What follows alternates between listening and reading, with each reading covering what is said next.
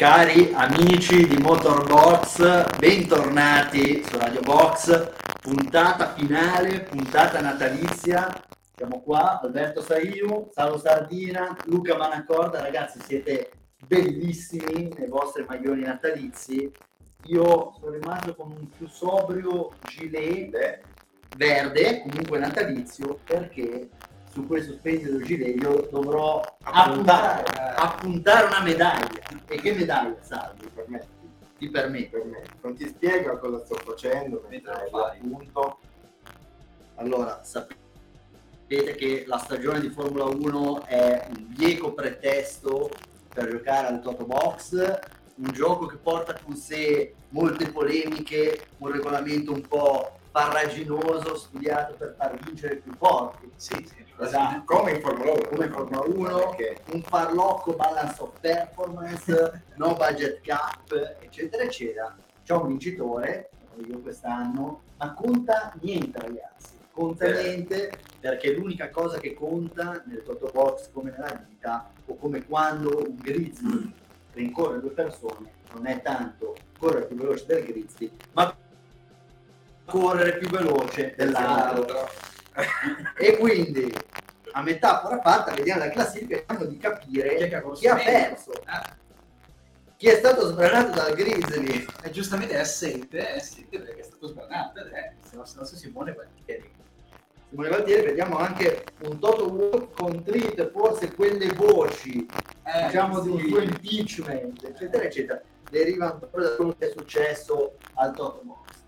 Ma io direi, mandiamo la sigla e poi accogliamo Simone che dovrà in qualche misura scontare la sua penitenza nelle prossime.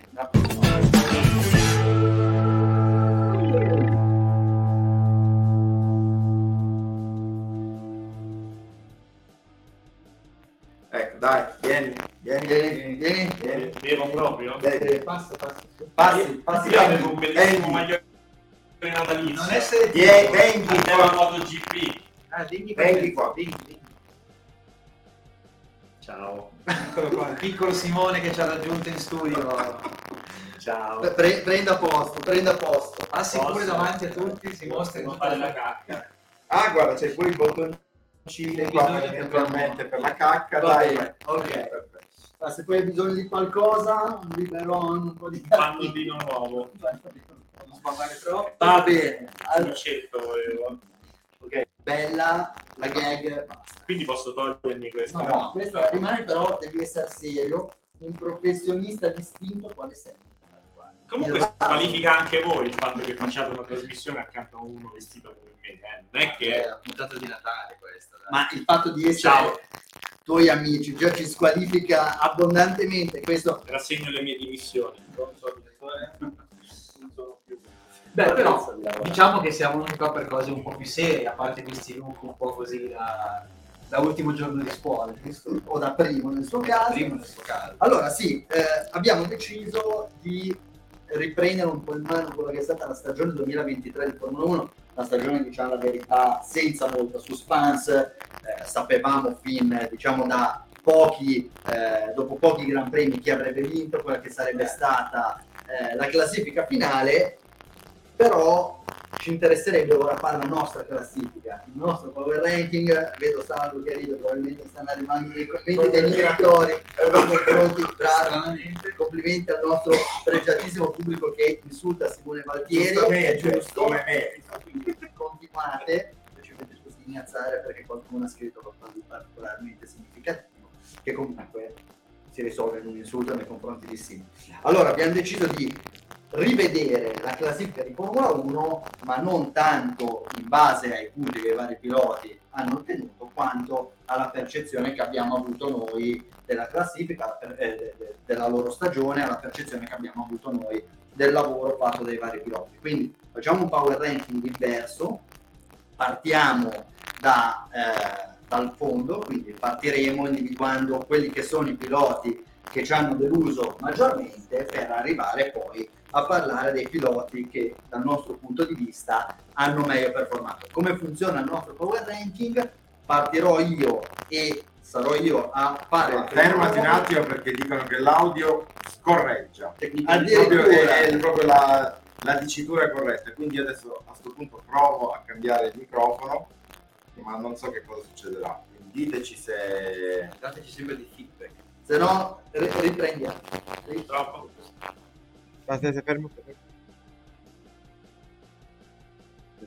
Tutto in presa diretta. Diteci se si sente adesso. No, no, lascialo stare. Vabbè. eh, Ok, dai, proviamo ad andare. Se dovessero esserci pro- altri problemi, eh, ce, lo, ce lo dico. ce lo comunicate. Allora, come funziona il nostro power ranking? Io farò il primo nome, quindi 22 piloti hanno preso parte al Mondiale di Formula 1 2023, farò il primo nome, che sarà il 22esimo pilota, ne rimangono altri 21, dopo di me parlerà Salvo, poi Luca, poi Simone, riprende il giro e quindi mano a mano che i nomi verranno detti, gli altri non potranno più mettere in classifica i piloti che sono già stati nominati in precedenza. Quindi parto io col pilota che a mio avviso ha deluso di più nel campionato 2023. All'ultimo posto io metterei Logan Sergeant. Abbiamo parlato a lungo, ci siamo confrontati se fosse effettivamente lui il peggiore. Eh, dal mio punto di vista ha fatto quasi peggio di Nick De Vries e conseguentemente non trovo nulla da salvare nella stagione di Sargent. Ha avuto anche un in cui la Williams era molto performante e lui non è mai riuscito a fare quel minimo step che lo portasse in zona punti. Ha fatto soltanto un punto, peraltro a causa di una Magari. squalifica, quindi Doppia squalifica. doppia squalifica. Quindi ritengo che Sergente occupi l'ultima posizione che anche perché rispetto a Nick De Vries ha avuto la possibilità di fare male per tutta la stagione. De Vries ha fatto male, ma a un certo punto gli hanno detto basta, tornatene a casa, questo gioco non fa per te, questo sport non fa per te. Sergente invece ha avuto la possibilità di fare male tutto l'anno ed è stato riconfermato, Pure quindi però- vedremo quanto male farà anche l'anno prossimo. Magari ci sarà un bounce back, però secondo me molto male, quindi è il pilota deluso di più in assoluto. Vabbè, eh, tu hai fatto tutta questa grande introduzione, mi hai bruciato non il- un pilota, ma ne, ne hai bruciati due, perché adesso dopo tutto quello che tu hai detto, quasi mi costringi a dire Lewis Hamilton. No, non è vero.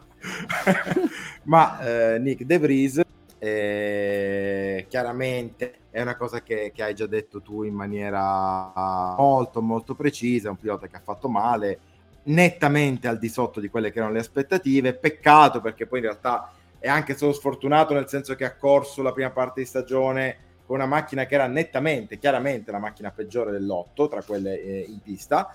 Eh, fino a metà campionato l'Alfa Tauri era ultima, poi si è ripresa sul finale, però si è ripresa quando lui non c'era più.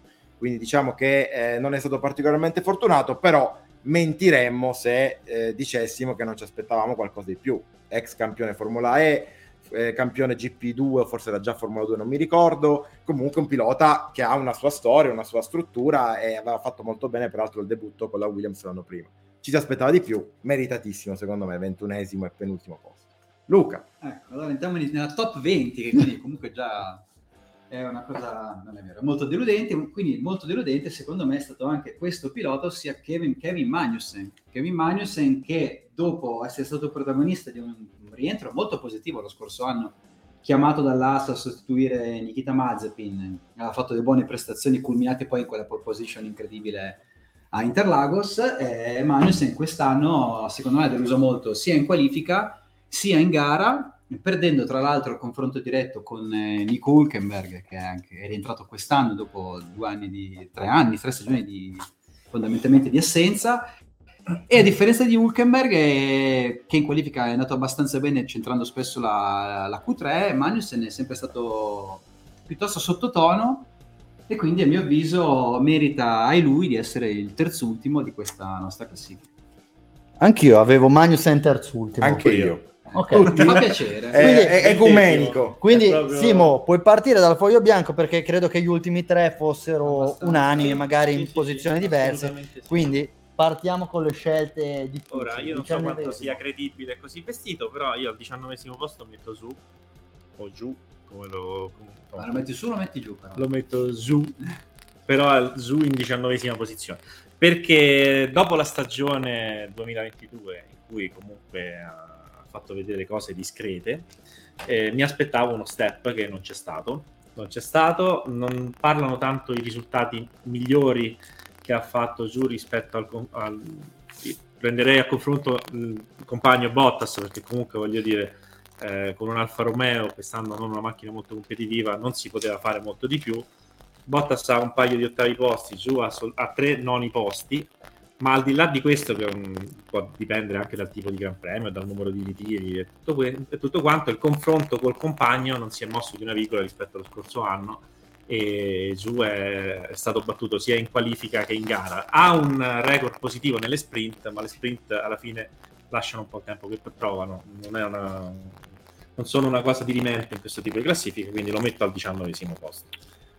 Secondo me Joe quest'anno ha fatto un campionato discreto, però non mi sento di metterlo, anch'io l'avevo messo al diciannovesimo posto ha diritto di cittadinanza in Formula 1, ha sostituito di fatto Giovinazzi e credo che sia un pilota più o meno su quel livello lì. Direi che Sauber non ha né perso né guadagnato, anzi ha guadagnato perché Gio porta soldi, quindi bene Gio diciannovesimo. Volevo soltanto segnalare una cosa, perché non è magari chiaro a tutti, però nella colonna di sinistra, quello che vedete nella colonna di sinistra è l'ordine d'arrivo del mondiale perché qua c'è una persona che ha un computer davanti e non sono io, quindi una persona rimanente, che ha aperto la classifica del mondiale qui, pur avendocela. Ma io l'ho aperto per ricordarmi i piazzamenti. Ah, per ricordarti. Ma non per ricordarti, per leggerli, per, per leggerli, ricordi. i nomi dei piloti che hanno corso il Formula 1. Eh, Tocca a Alberto. Ricominciamo il giro. Diciottesimo posto, Valtteri Bottas.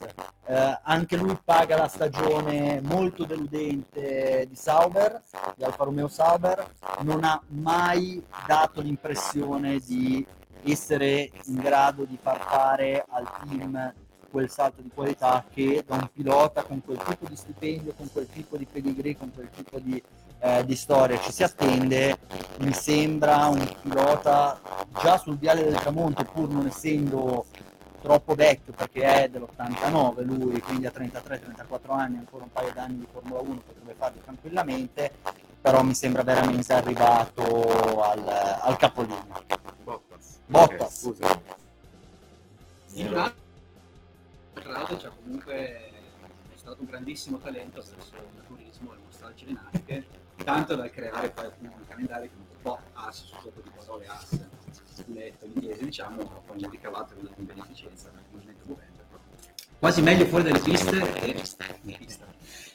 Vi faccio una domanda prossimo anno è l'ultimo di Bottas o ritenete che comunque un pilota di quell'esperienza lì magari un'ulteriore chance a fare da tappabuchi vai a capire il Williams, il Nas potrebbe ricavarla.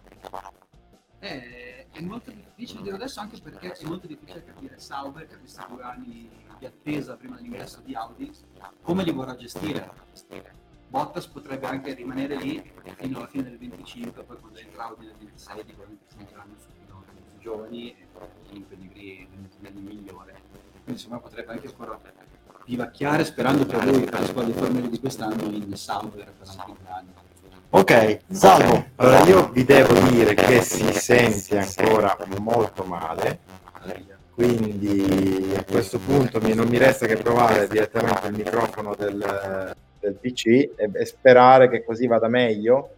Dateci un feedback, dateci un feedback e questa è, è, è purtroppo oggi è così. Abbiamo avuto dei, delle difficoltà.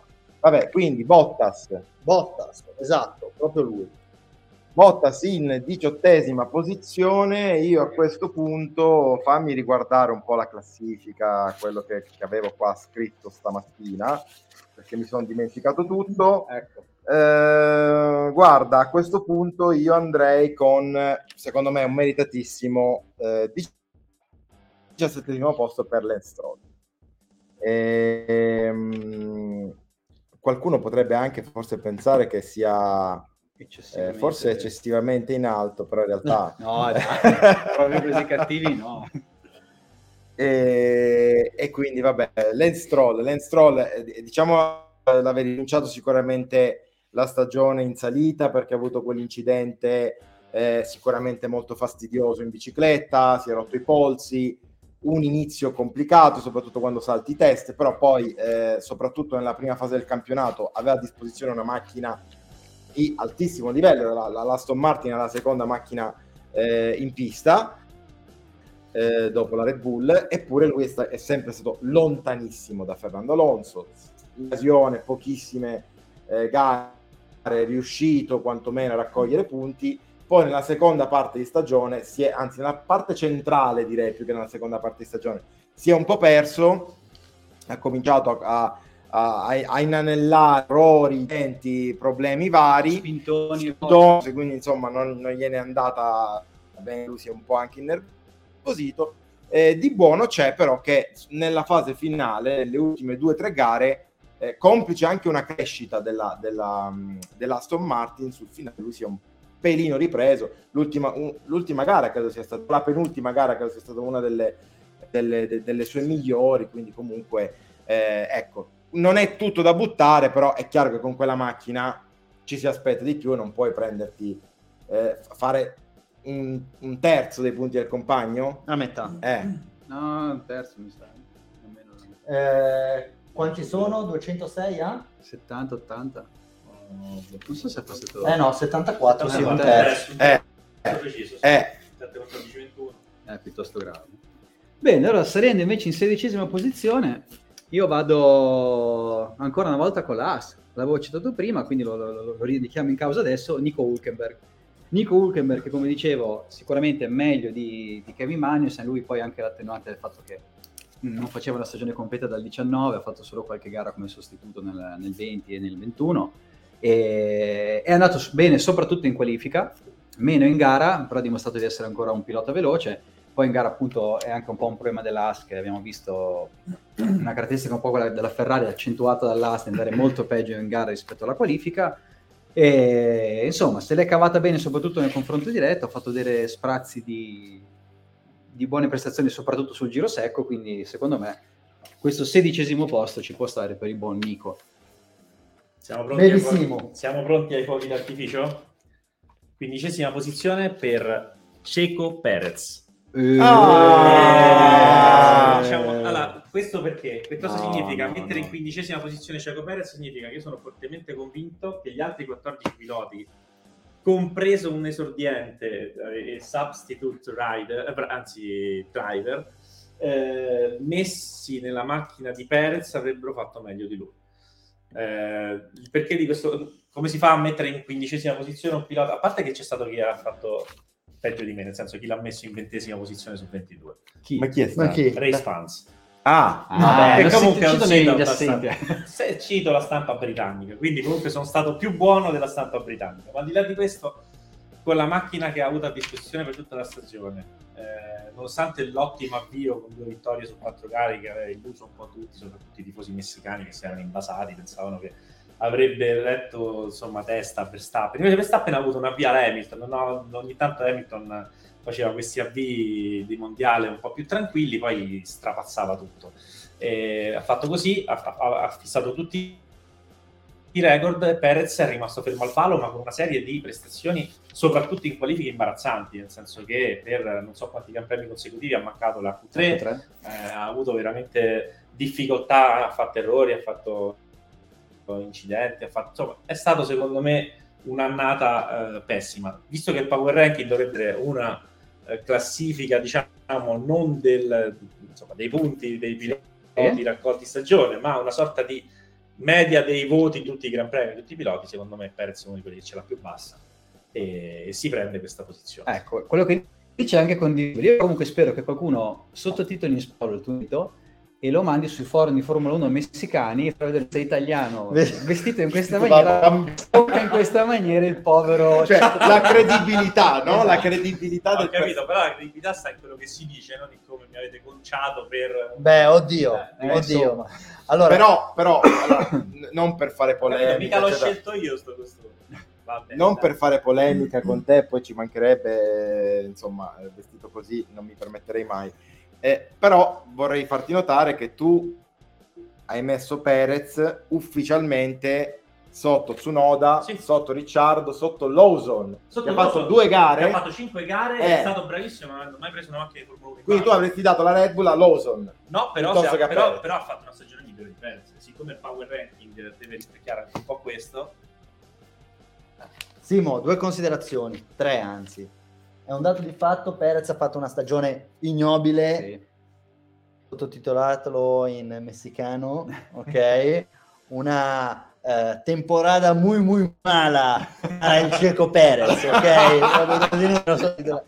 però, però, però, non mi ha del tutto convinto la tua motivazione.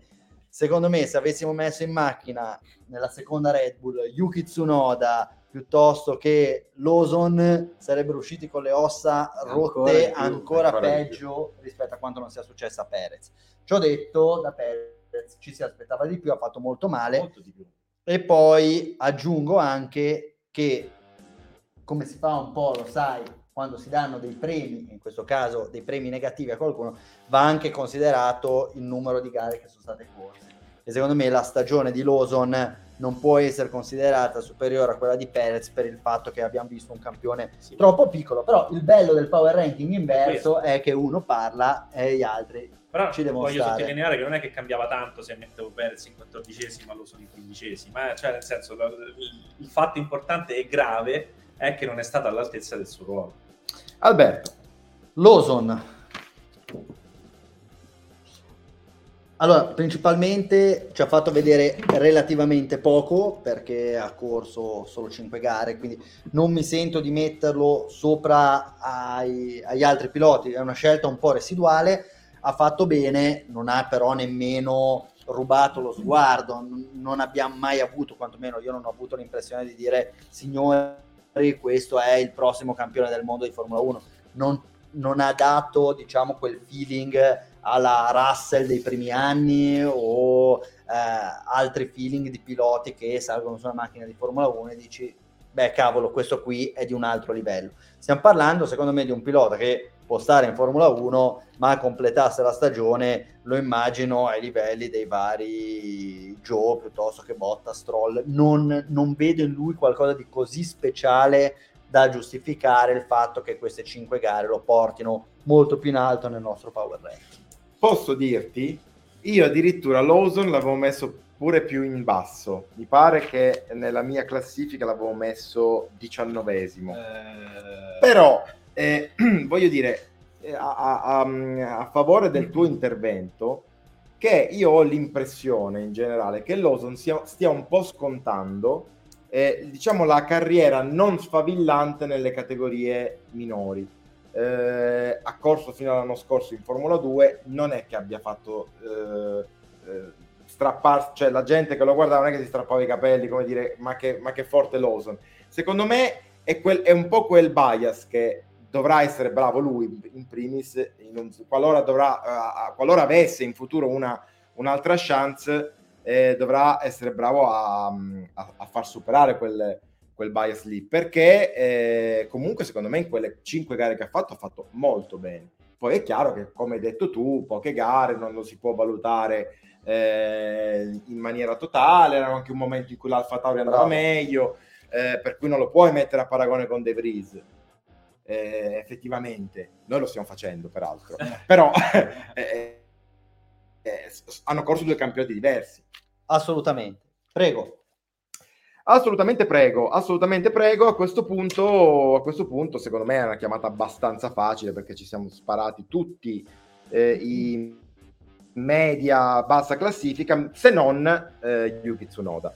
Ehm, giusto? No, non sei contento? No. Non sei convinto? Io mi gioco Yuki Tsunoda. ehm, ah, forse volevi Ricciardo tu. Eh, però io no, mi gioco Yuki Tsunoda che eh, è vero che ha fatto un finale molto positivo, il Gran Premio di, eh, di Abu Dhabi, si dice sempre, no? As good as the last race. Eh, allora dovremmo metterlo probabilmente in top 7-8 perché ha fatto una gara pazzesca ad Abu Dhabi, anche Interlagos. Però eh, dobbiamo valutare il fatto appunto che la, l'Alfa Tauri delle ultime gare non era quella delle prime gare e soprattutto che quando ha avuto uno, una ottima occasione per portare a casa dei punti che tra l'altro a conti fatti sarebbero stati determinanti per il sorpasso dell'Alfa Tauri sulla Williams in Messico eh, lui ha commesso un errore gravissimo si è, è andato fuori pista in curva 1 e, e ha sperperato e ha sprecato diciamo, un'occasione secondo me ghiottissima per, la, per l'Alfa Tauri di andare a punti in maniera convincente di portare un, un bel bottino di, eh, di punti. Quindi eh, anche alla luce di quella che era la sua fase di carriera, già al terzo anno, io sinceramente mi aspettavo di più da un pilota come Tsunoda. Se sei un pilota di quel tipo lì, cioè Red Bull che aspira ad andare in alto, eh, secondo me fino a questo momento, nonostante tutto, non ha ancora dimostrato di essere, di essere a quel livello. Ragazzi, quanti di voi ha messo Tsunoda sopra Ricciardo? Cioè, Salvo ha messo Ricciardo sopra, Io avrei, avrei messo Tsunoda sopra.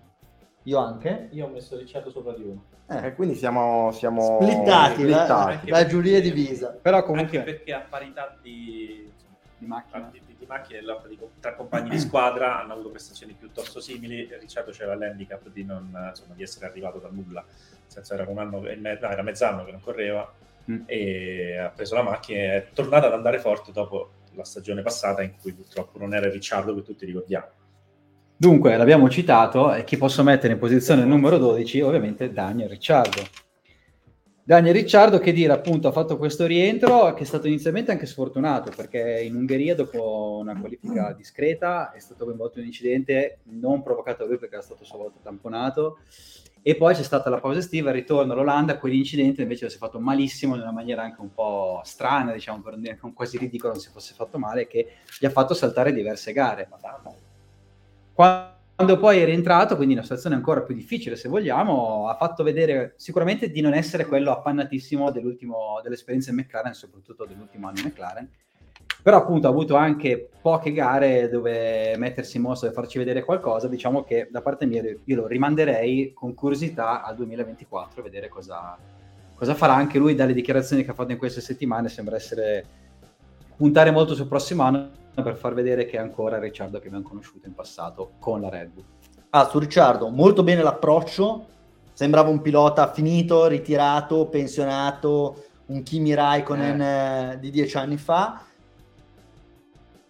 E invece si è dimostrato capace, voglioso, volenteroso, si è rimesso in gioco, ha anche fiutato le difficoltà di Sergio Perez Eh. e un fumus molto positivo da parte di stampa, tifo, ambiente Red Bull per metterlo in macchina. Quindi se l'anno prossimo lui non dovesse fare una stagione disastrosa, vale a dire finire dietro a Tsunoda, perché a quel punto lì se no sarebbe ingiustificato, ingiustificabile una sua promozione, e Perez dovesse fare una stagione mediocre come le stagioni dei vari Bottas eh, degli ultimi anni in Mercedes, io credo che tra due anni Ricciardo potrebbe essere pilota Red Bull. Ciò Ti faccio una domanda. ciò detto, ci sono due considerazioni. Poi mi fai la domanda. La prima è che noi avevamo ancora negli occhi il pessimo Ricciardo che abbiamo vi- visto eh, negli ultimi anni in McLaren e quindi abbiamo forse abbiamo un po' reagito in maniera troppo positiva a quello che abbiamo visto nelle ultime gare di questa stagione.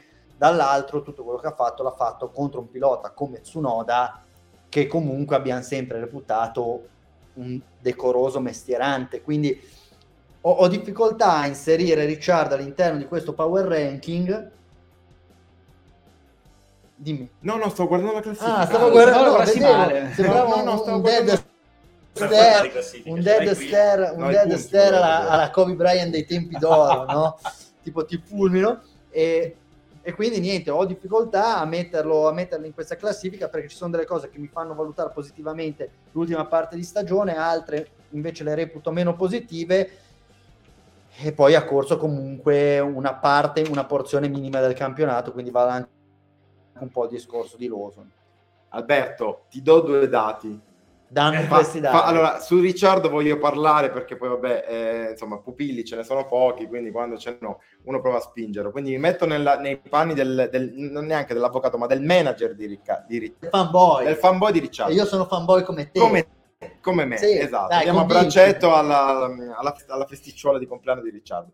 E, allora, a parte gli scherzi, due dati eh, che sono secondo me importanti. Le, le ultime due gare, che sono secondo me le, le due gare in cui la, l'Alfa Tauri, le ultime 3-4 gare, sono le 3-4 gare in cui l'Alfa Tauri ha mostrato maggiormente la sua crescita eh, finale. Ricciardo è riuscito ad andare a punti soltanto in Messico, è arrivato settimo, adesso sto guardando appunto la, la- la tabellina dell'ottimo Simone, bravo ad averla messa lì perché in effetti Sì. tornava utile. Poi però ehm, si è ritrovato in Brasile centrato in curva 1 da una, go- da una gomma vagante, quindi non è, non è neanche colpa sua, dice gomma vagante, lo prende in pieno e si ritira, se non fosse per la bandiera rossa che lo rimette in pista ma con un giro di ritardo. In quella gara lì lui ha fatto la stessa gara di Piastri, Piastri è un pilota che aveva una McLaren e che, ricordiamo la McLaren in quella gara era con Norris, è arrivato seconda con Norris in quella gara, quindi parliamo di una macchina che era la seconda forza, ha dato, eh, cioè è partito insieme a Piastri, ha staccato Piastri, cioè fa- aveva un passo che era da top 5 forse, da top 6. Eh, stessa cosa è successa a- ad Abu Dhabi, dove Tsunoda ha fatto quella gara bellissima, meravigliosa, però eh, Ricciardo nei primi forse 10 giri, comunque molto presto, ha avuto una visiera a strappo che si è andata a inserire nel, nel condotto di areazione dei freni e ha dovuto fare una, dovuto fare una sosta in più. Quindi ehm, anche lì sarebbe secondo me comodamente andato a punti per il, il tipo di gara che ha, che ha fatto, il tipo di passo che ha dimostrato di avere.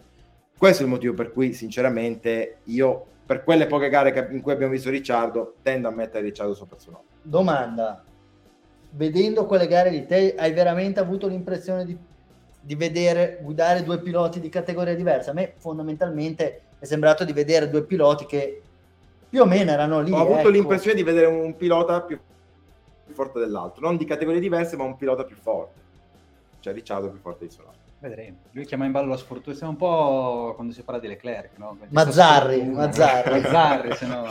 Ora, attenzione, chi è che deve parlare? Tocca a Simone, attenzione. Tocca a Simone. Simone, devi stare attento perché qua tu hai il, il- il potere di dare il nome dell'ultimo bocciato, perché poi dal di sotto della- dei Sì, 10 ma- sei bocciato. Sai, allora sì, e te lo do subito quel nome e ti dirò anche un'altra cosa in realtà, eh, ma hai fatto un'orazione talmente convincente che mi sono pentito di non aver messo questo pilota dietro a Ricciardo. Vedi, vedi, vedi come malleabile il piccolo. No, però è vero. piccolo- poi quando- Vabbè, sai, l'altro giorno dovendo Eh, crescere- eh, non è che si Assorbono come cambiare spugna 42 quell'età, eh. Eh, certo, sto imparando. Beve come spugna. E No. Esteban Ocon, undicesima posizione. Perché? Per quale motivo?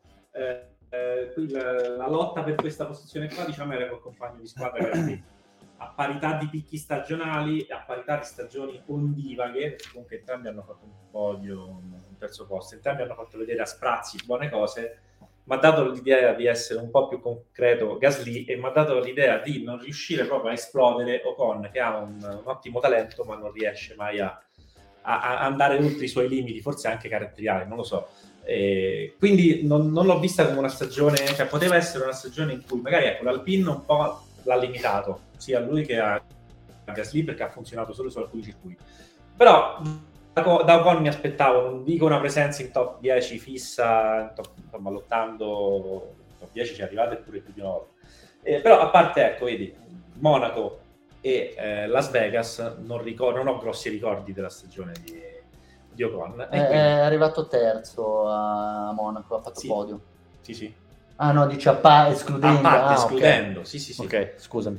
E, e comunque era un- siamo lì lì, diciamo, hanno avuto una stagione molto simile con Gasly, ma Gasly mi ha dato una- un'idea di maggiore concretezza. Quindi, undicesima posizione, Ocon.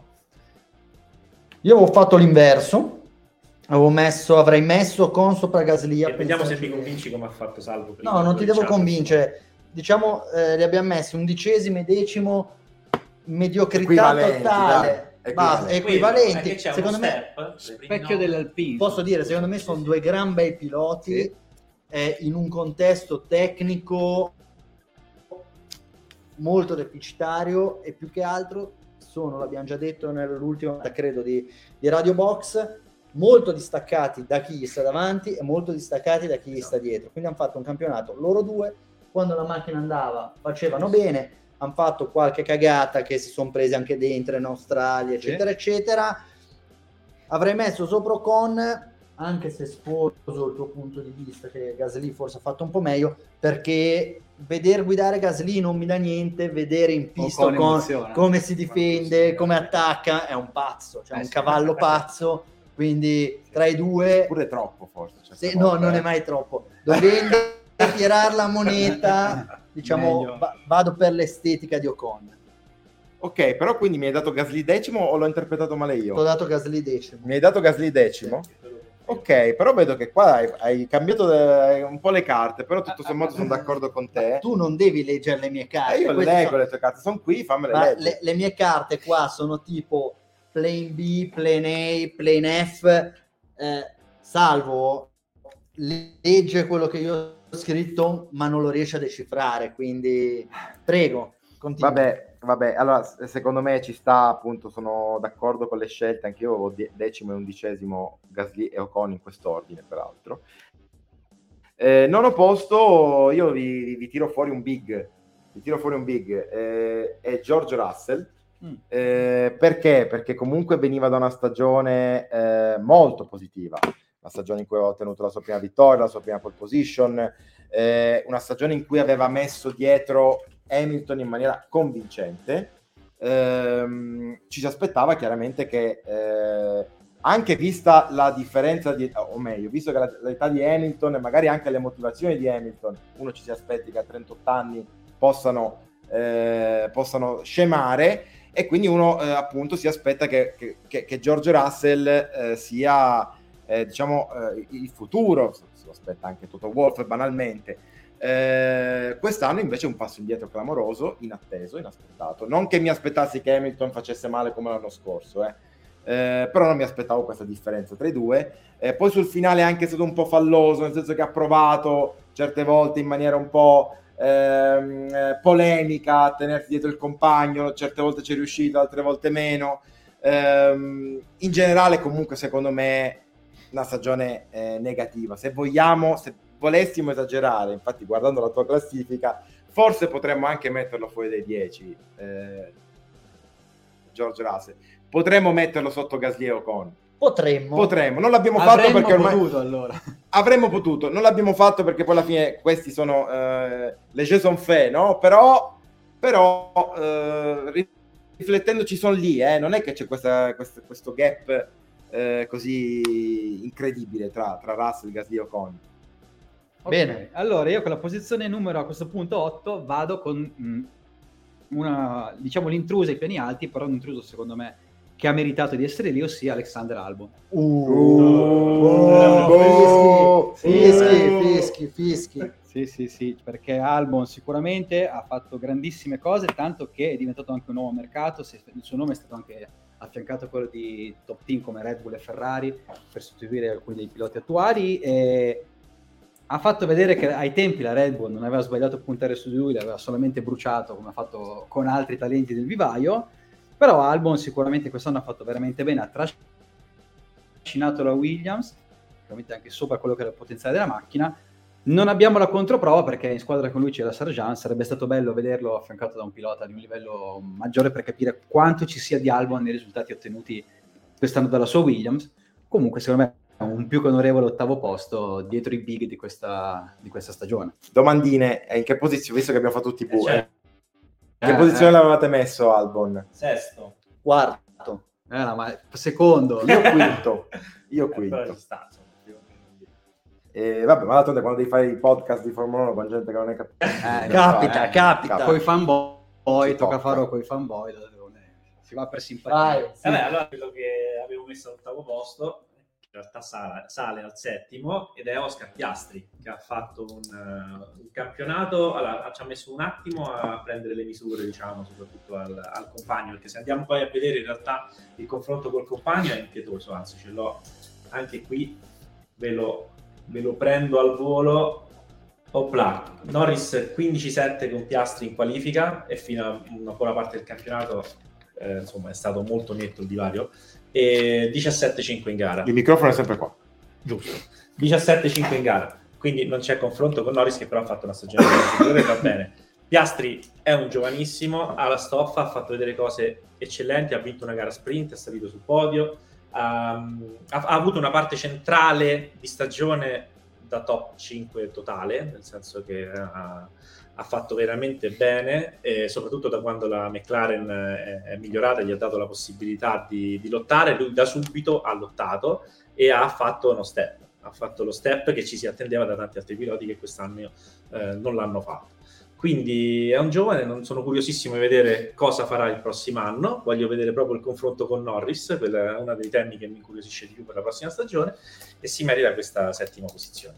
Concordo più o meno sulla posizione di Piastri, ho un po' Adesso, di, ho un po di, ho un po di, tu... dubbio, ho un po' di dubbio rispetto al fatto che secondo me Piastri e Albon sarebbero dovuti probabilmente essere messi in posizioni invertite, ma stoppo la polemica. Stoppi la polemica perché adesso ne arriva un'altra, perché eh. so che cosa fai adesso. Eh, sì. Adesso eh. fai una roba da stronzo. No, addirittura. Beh, no, eh, dai, sì, sei, fai una roba da sei, stronzo. Chi sei? Charles Leclerc. Sei uno stronzo. ma non è vero. Ma dai, ma vero. sesto. Te allora, te lo, mo... Guarda, te lo posso motivare, ma più che altro andando per esclusione. Perché secondo me quelli che sono rimasti, vado in ordine di classifica così non svelo niente. Verstappen, Hamilton, Alonso sicuramente hanno fatto una stagione migliore di Leclerc dal mio punto di vista. Norris anche. A questo punto rimangono Charles Leclerc e Carlos Sainz. Quindi ce la giochiamo tra i due piloti Ferrari. Secondo me la stagione di Sainz è stata migliore di quella di Leclerc per due gare. Le due gare che la Ferrari poteva vincere e fondamentalmente non le ha vinte Leclerc. Una l'ha vinta Sainz e a Monza ha fatto meglio, secondo me, Sainz di Leclerc. Poi hanno avuto una stagione pressoché identica. Non so se avete visto, se non sbaglio, su Formula 1 c'erano i grafici dell'andamento dei, dei punti fatti dai piloti. Tante squadre avevano beh, il pilota che partiva e si distaccava, vedi Alonso piuttosto che Verstappen. Verstappen. Altri piloti che invece prendevano dei vantaggi poi li perdevano. Loro due vanno fondamentalmente con due rette sovrapposte facendo più o meno lo stesso numero di punti per tutto il campionato. Poi Leclerc è stato molto sfortunato, è in Brasile che non è partito. Brasile sì. è partito, Brasile... in Australia eh, curva 2 va bene. Australia è un errore suo. Però, è un eh? mezzo e mezzo, era dai, una, una, però gara, di, diciamo, diciamo, che ci sono stati tanti episodi, eh. anche Sainz a Las Vegas, quindi poteva finire davanti l'uno l'altro. Sì, sì e si tolgono 5 punti su una base di 200, ok? La differenza la fanno, secondo me, quei due o tre gran premi dove la Ferrari ha avuto la possibilità di competere e secondo me Sainz è stato migliore. In una stagione in cui fondamentalmente non porti a casa niente, non arrivi secondo nel mondiale, il migliore dei piloti, chi è Leclerc che finisce quarto, eh, la classifica... Sì. sì. Ecco, no, anzi, quinto, quinto. finisce quinto. Quindi stiamo parlando veramente di nuovo di una stagione discreta, ma nulla più. Quella vittoria, ce lo siamo sempre detti, è la cosa che impreziosisce. Quindi Leclerc, bravo, fa le pole, super talento, eccetera, eccetera. Però tra le due stagioni credo che anche Leclerc avrebbe fatto a cambio con Sainz finire tre punti indietro, quattro punti indietro, ma vincere un Gran Premio. Que- questa è la mia motivazione. Allora, eh. ci sta, però visto che questo qua è un power ranking non è che stiamo parlando di risultati, altrimenti Albon non dovrebbe essere lì, dovrebbe essere più in basso se parliamo di classifiche, punti, eccetera. Tu mi motivi Leclerc sotto Sainz semplicemente per una questione di vittoria. L'occasione, dici, Sainz l'ha, l'ha, l'ha colta e ci sta. È assolutamente un ragionamento eh, lineare, logico, non ti dico niente. Però quello che voglio chiedere a te, ma, ma anche a loro nel caso non fossero d'accordo, ehm, a livello di percezione, tu hai avuto la percezione che la stagione di Leclerc sia stata inferiore li- proprio di livello, di, di, no, di guida allora, rispetto stiamo, a quella di Sainz? Salvo, stiamo parlando di due piloti molto forti, sì. molto competenti che hanno fatto una stagione, secondo me, entrambi più che discreta. Infatti, in questa classifica in cui abbiamo eh, Sergio Perez che è vice campione del mondo, quindicesimo, Alexander Albon che è arrivato a metà classifica, settimo, ottavo, è chiaro che qua i risultati portati a casa non sono l'unico criterio. Hanno fatto una stagione molto simile, sono quinto e sesto e siamo più o meno tutti d'accordo nel metterli in questa porzione di power ranking. Il tiebreaker è il fatto che uno abbia vinto un gran premio e ti dico, per larghi tratti della stagione Sainz mi ha dato l'impressione di essere più a posto di Leclerc e per altrettanti ampi tratti di stagione Leclerc mi ha dato l'impressione di essere più in forma, più in sintonia con la macchina rispetto a Leclerc. Quindi Ok, dove l'avevate posizionato voi Leclerc? Quinto. quinto, Quinto, quinto sopra sotto Sainz? Sopra. sopra. So- tutti sopra Sainz ce l'avevamo. Tu, però è che la, la dura legge del, Ah, spiegato del, comunque ci sta, del to- del- del power dai. ranking. Eh, Aspetta, sta, aspetta, dai. però posso aggiungere una cosa su un paio di Devi, cose. Devo vai. aggiungere un paio di cose. Ho capito il ragionamento suo, nel senso che magari da Leclerc ti aspetti una stagione da 9 e la fa, la fa una da 7, ti aspetti una stagione da 8, ne fa una da 7, a parità di stagioni Sainz è andato più vicino all'obiettivo e quindi... Però eh, non sono d'accordo per il semplice motivo. Intanto guardando il duello interno tra i compagni, Leclerc è arrivato davanti sia in gara che in, che in qualifica, 14-8 in qualifica, 12-10 in, in gara, ma anche qui si parla di risultati che sono viziati da fatti, cose, ehm, avvenimenti esterni. Ehm, la cosa che eh, mi fa propendere per, è che la vittoria di Sainz è una vittoria, sì, è una vittoria bellissima, una vittoria fatta con intelligenza, rallentando nel finale per dare la scia, insomma ce lo ricordiamo tutti, però è una vittoria nell'unica gara in cui Verstappen ha avuto un problema, diciamo, di Eh. assetto di, di tutto quanto. Quindi sì, è stato bravo a coglierla, ma è stato anche fortunato che non c'era Verstappen, altrimenti anche lui aveva un secondo posto, non Carpe c'aveva una diem. vittoria. Per carità, però che poi tu, tu pure l'hai messo sopra Leclerc, allora dimmi la tua Però motivazione. questa stessa, volevo darti conto. Ah, va bene, grazie. Devo fare il... Comunque, Vabbè. quindi il motivo per cui comunque siamo lì, cin- quinto, sesto. Allora, chissà chi sarà quinto a sto punto. Chissà chi sarà Eh, quinto. A quinto mi sa che manca Senza andare dire avanti altro. senza dire nient'altro. Carlos Sainz davanti Ecco. eh, a Charles, che mancano i, i primi quattro, primi ma penso quattro. che fossimo tutti quanti d'accordo sul fatto che Sì. i primi quattro siano questi qua. Sì, lo dice, non so- lo dice la classifica. Sì, eh, io anche- avevo messo Albon sopra eh, e, e Hamilton addirittura io l'avevo messo sesto. Poi vabbè, lo motiveremo. Molto severo, Vabbè. molto severo. Forza. Però ti dirò, quindi qua mi tocca nominare l'ultimo pilota che non sarà sul nostro podio del nostro power ranking e io vado a nominare il giusto appunto citato Lewis Hamilton. Lo metto quarto giù dal podio perché è andato meglio del 2022, ma eh, fondamentalmente cioè da Lewis Hamilton ci si aspetta di più. E quel di più non c'è stato e nell'arco delle 22 gare che hanno fatto quest'anno ha avuto anche dei passaggi a vuoto che da un sette volte campione del mondo non ci si aspetta. Non ultimo quell'incidente in partenza in Qatar che alla fine abbiamo visto che era abbastanza colpa sua. E, e quindi insomma ha dato segni di miglioramento rispetto al 2022 però con questa Mercedes che alla fine odiava di nuovo, non ha avuto feeling, quando non ha avuto feeling non è riuscito a tirare fuori il massimo per limitare i danni con questa vettura. Quindi secondo me quest'anno Lewis non si merita il nostro podio. Posso dirti una cosa? Secondo me questo è il primo anno in cui abbiamo visto un po' di declino di Lewis Hamilton. Mi spiego, meglio dell'anno scorso. Però l'anno scorso lui veniva da un campionato, persa l'ultima gara, forse aveva meditato di ritirarsi, era abituato ad avere una macchina da titolo e per sei o sette anni ha avuto una macchina da titolo e si è trovato con una macchina da secondo, terzo, quarto posto in classifica costruttori e questo secondo me l'ha un po' destabilizzato ed è stato un anno molto complicato il 22 Hamilton. Quest'anno è ripartito, voglia di fare, energia e, e via dicendo. Però come hai detto te ha commesso svariati errori e rarissimi, non in rarissimi casi, però solo in poche occasioni ha veramente fatto vedere di essere probabilmente il pilota più forte della storia, uno dei top 5 nella storia della Formula 1 mi sembra che ormai lui abbia raggiunto il suo apice già da qualche anno e sia in una fase discendente. Poi, per carità, la fase discendente di Lewis Hamilton è migliore del, del prime del 95% dei piloti che abbiano mai corso in Formula 1 e che corrono in Formula 1 adesso.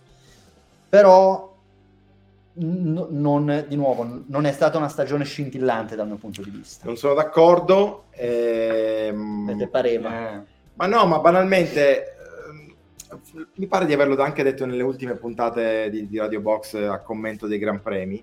Eh, io ho avuto l'impressione che Hamilton ab- abbia ci sia uno, uno- uno spartiacque nella, nella- nella stagione di Hamilton ed è quello che è successo in Brasile. Secondo me lui arrivava dal, dal Messico e aveva fatto una grandissima gara, una Yes. gara pazzesca, gestione gomma perfetta, anche un passo a tratti che sembrava poter eh, impensierire, vi ricordate c'erano le due strategie diverse, impensierire addirittura Verstappen. Ehm, poi in Brasile è arrivato a mio avviso con la convinzione di avere una macchina per vincere, ricordando eh, quello che era successo l'anno prima, è andata malissimo. Da quel punto, da quel momento in poi, già dalla sprint race del Brasile, Hamilton ha staccato la spina, ha completamente staccato la spina. Gli ultimi tre Gran Premi, secondo me, sono incommentabili. Quindi è grave. Eh, no, no, per carità, ci sta a metterlo quarto, Ah. però non credo che sia un segnale del declino, ma semplicemente il segnale del mi sono rotto le balle. Vado in vacanza. Però quando guadagni cosa prende quest'anno? No, vabbè, però- 35 Capito. milioni. Eh, non puoi- la- guarda, ma che c'entra? da- proprio da te, la, la, la polagna. No, no, la polemica sul guadagno, ma non è perché lui ha guadagnato. Io lo pagherei anche il doppio. Sono uno di quelli che i politici li pagherei il triplo, non è ti pagano. No, il discorso è quello che vieni pagato deve essere commisurato al tuo impegno. Non è giustificato né giustificabile che un professionista come lui Semica sta con la No, ma, non spina. è che, ma non è che l'ha detto scientemente. Eh, eh, un staccato po' la sì, spina. eh. però sì. allora, se l'ha fatto scientemente è un truffaldino se, se l'ha inconsciamente e beh allora sono giuste le critiche che gli abbiamo mosso Ma per carità, per carità. poi è quarto eh, non è Cioè, che ce l'ha- parla- Simo. Una stagione, sì, la scia su Giuseppe, perché tra l'altro ha fatto una stagione molto molto costante fino al Brasile, eh, nel senso che al netto di alcuni errori ha quasi sempre portato a casa il miglior risultato che potesse e soprattutto in gara è emerso rispetto alle qualifiche paradossalmente perché lui è il poleman più forte della storia e invece ha fatto, quest'anno ha fatto vedere bene come le qualità della Mercedes fossero altre, ossia mantenere le gomme in gara e lui nella seconda parte di quasi tutti i Gran Premi che ricordo quest'anno ha fatto un'ottima, un'ottima insomma, stagione. Poi, come ha detto Salvo, in Brasile, chiuso, chiusi i battenti, tanto secondo posto non era più neanche prendibile, non aveva più obiettivi, non aveva più niente. C'era l'obiettivo in realtà di salvare il secondo posto dei, dei costruttori della Mercedes, Mercedes. ma L'hanno realtà centrato. alla fine però. l'hanno centrato in ogni caso pure con Hamilton a mezzo servizio. Quindi terzo posto del ranking, mancano tre piloti. La scelta è evidentemente tra Norris e Alonso e la scelta ricade su Norris per il terzo posto perché ha fatto una stagione ok, le prime gare la McLaren come abbiamo detto per Piastri eh, non, non gli offriva la possibilità di fare molto di più. E da quando la McLaren eh, eh, gli ha offerto questa possibilità lui ha, non, è, non è riuscito diciamo a cogliere il successo però ha fatto molte molte perché che si, si- Non distraete, no, no. devo... ha no? fatto molte, molte prestazioni pregevoli, un sacco di podi. Noi nell'ultima parte del Toto Box era una gara chi metteva Norris più avanti dietro a Verstappen nei nostri, nei nostri pronostici. e diciamo che non è che li hai presi proprio tutti Simo Ma nell'ultima parte in realtà sono andato malissimissimissimo, tranne le ultime due gare che non è che ho fatto come Hamilton, ho cercato di giocarmene tutte. sei, è sei tipo così, Stroll però- che ti sei è partito male poi No, sono tipo Vettel, che ho vinto- che ha vinto tre titoli di fila e poi si è spragato. quindi- Sei Ah, sbragato. Più che Stroll. Comunque, ecco, diciamo Ah, che flex ai tre titoli di fila bravo. No, eh, diciamo che ho avuto il dubbio chi mettere, cioè, penso, ancora stai a due. Eh, Due, no, una, una vinta io. Uno, uno è lui, eh, quindi Avevo vinto io, sì. dai. su. Comunque, detto ciò, eh, avevo comunque il dubbio se mettere Norris. eh, il dubbio non ce l'ho avuto tantissimo in realtà, però un, un minimo di dubbio mi era venuto. Dico che faccio? Alonso forse terzo, Norris secondo? No, per l'ultima, per la seconda parte di stagione forse sì, ma su Alonso come per i giovani no? c'è il, il- l'handicap tra virgolette dell'età, nel senso che se fanno una bella stagione, nonostante che siano giovani, è ancora più premiabili. Per Alonso ha maggior ragione.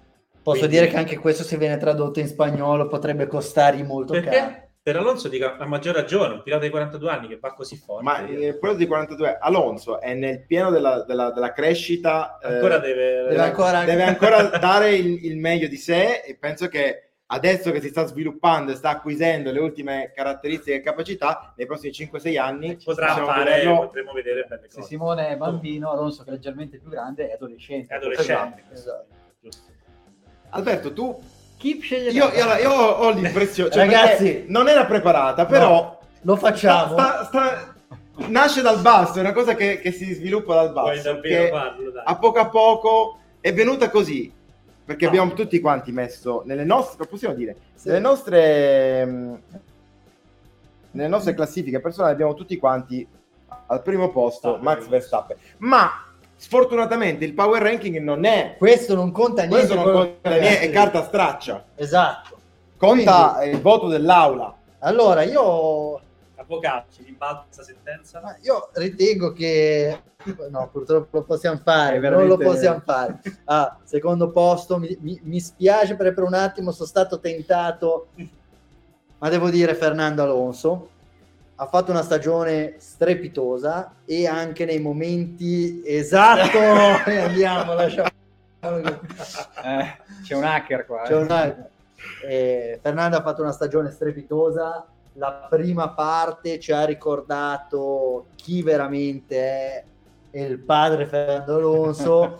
Dis- eh, avendolo visto così forte quest'anno, esserci persi un Fernando Alonso competitivo dal 2013 al 2023. Di fatto, in quei dieci anni lui è stato fuori dalla Formula 1, ha vinto delle macchine indegne come la Ferrari del 2014, le McLaren successive, anche le ultime alpine erano poco più che decenti e quest'anno con la macchina che funzionava ha dimostrato, secondo me, quest'anno di essere ancora un chiaramente un top, dire un top 5 in Formula 1 e, e- e vorrei vederlo sulla stessa macchina con i vari no, eh, Leclerc, Russell, se con loro non necessariamente arriverebbe davanti, ma potrebbe, potrebbe dire la sua. Ha fatto una stagione straordinaria, è tornato sul podio, ha dato spettacolo. Abbiamo visto un po' di tutto: l'Alonso ecumenico che aiutava Lance Stroll, l'Alonso polemico, l'Alonso, eh, chiamiamolo così, ehm, resiliente, che torna sul podio, che purtroppo è mancata la vittoria. Ho paura che forse quest'annata possa essere stata un po' l'ultima grande occasione. No, non il canto del cigno, ma forse l'ultima grande occasione di Alonso per vincere una gara perché a inizio campionato, specialmente a Monte Carlo, lui ha avuto un'enorme chance di Eh, vincere. ricordiamo quella strategia della Aston Martin che a noi non aveva convinto, lui però non aveva detto nulla riguardo, proprio il pit stop un po'... Per Ma a parte quello- sul suo team dopo che comunque aveva fatto quattro podi nelle prime Sì, era anche un momento di... Ma a parte, a parte sì, la strategia, Eh. ma anche quello che era successo al sabato, che lui aveva fatto di fatto la pole position e, e Verstappen con un T3 folle, toccando i to- guardrail, toccando i no, guardrail, prendendogli tre decimi nell'ultimo settore, era riuscito a fare la pole. Ecco, non so se Una Fernando roba che Alonso- se la ripete altre 100 volte non la fa la Si, si folle. pianta, cioè, No, La esatto. ripete 100 volte si quella cosa il lì. della Rascas, della Eh. yes.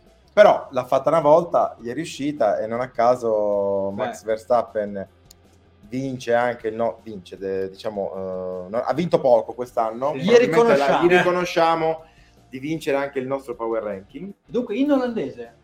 Esatto, in olandese. Che tra eh, l'altro è per- molto simile a quella canzoncina per bambini, per restare in tema, che fa "Bia, bie, ba, Ecco. be, bie, ba, be, bi, E bie". questo è un momento che potrebbe farci chiudere, ma in realtà... sottotitolato anche questo in tedesco. Volevo dire una cosa a Helmut Marco: perché non prendi Alonso al posto di Perez? Sottotitolato in tedesco. Guarda che poi Alonso si incazza, viene da te e fa le Perché al dichiarazioni. posto di Perez? Eh no, dicendo che voglio ma che scusa. prendano Alonso in Red Bull per Eh, lo so, però, però lui si era incazzato quando avevamo tirato, tirato fuori questa Ho storia. capito, ma della stampa dai. amica, della stampa amica spagnola che lui spesso imbeccava, ma questa volta. Eh sì, invece. Bene, Bene, allora, Finita qui, posso togliermi questo? No, assolutamente no, no. no, no. beh, però direi che abbiamo fatto un bel lavoro. ecco. Sì, dai. Allora, cerchiamo di andare un po' più rapidi ora. Questo giochino. Abbiamo, abbiamo un altro piccolo power ranking da fare. Allora, negli ultimi, nelle ultime puntate abbiamo parlato del fatto che Perez abbia effettivamente ottenuto il titolo di vice campione del mondo. E ci siamo domandati, ma come in un'ipotetica classifica dei vice campioni del mondo, apro una parentesi, che poi non hanno vinto il titolo, perché anche Hamilton, Alonso hanno finito secondi nel mondiale e quindi Madonna, chiaramente sì. non avrebbe senso metterli in questa ma chi tra i vice campioni del mondo degli ultimi 40 anni è più valido degli altri? Punto di domanda. Eh, Abbiamo- posso intervenire a gamba tesa? Se andate su www.motorbox.com adesso c'è un articoletto. No, non adesso, Adesso no, a fine dopo la puntata. puntata. Vabbè, adesso durante te lo apri di lato e c'hai tutti quanti gli elementi per valutare anche te, Te lo spettatore. apri di lato? Cioè ti metti un... così. Di lato. Eh, Scusa, con io, io seguo sempre Radio Box con In quattro- televisione. Con quattro computer. Cioè, ok. Quindi uno di questi, oppure col cellulare, aprite il cellulare. Ma quelli bravi dicono vi mettiamo il link in descrizione. Link in- via. link in bio. Esatto, metti il link in bio. Eh, è un bambino, vedi? eh. Faccio danni. E quindi Allora, quindi Vogliamo- eh, abbiamo abbiamo la 10, grafica qua, abbiamo Abbiamo anche la Ah, grafica. Abbiamo, facciamo vedere i nomi ci sono certamente. i candidati come gli i Oscar. candidati, esatto.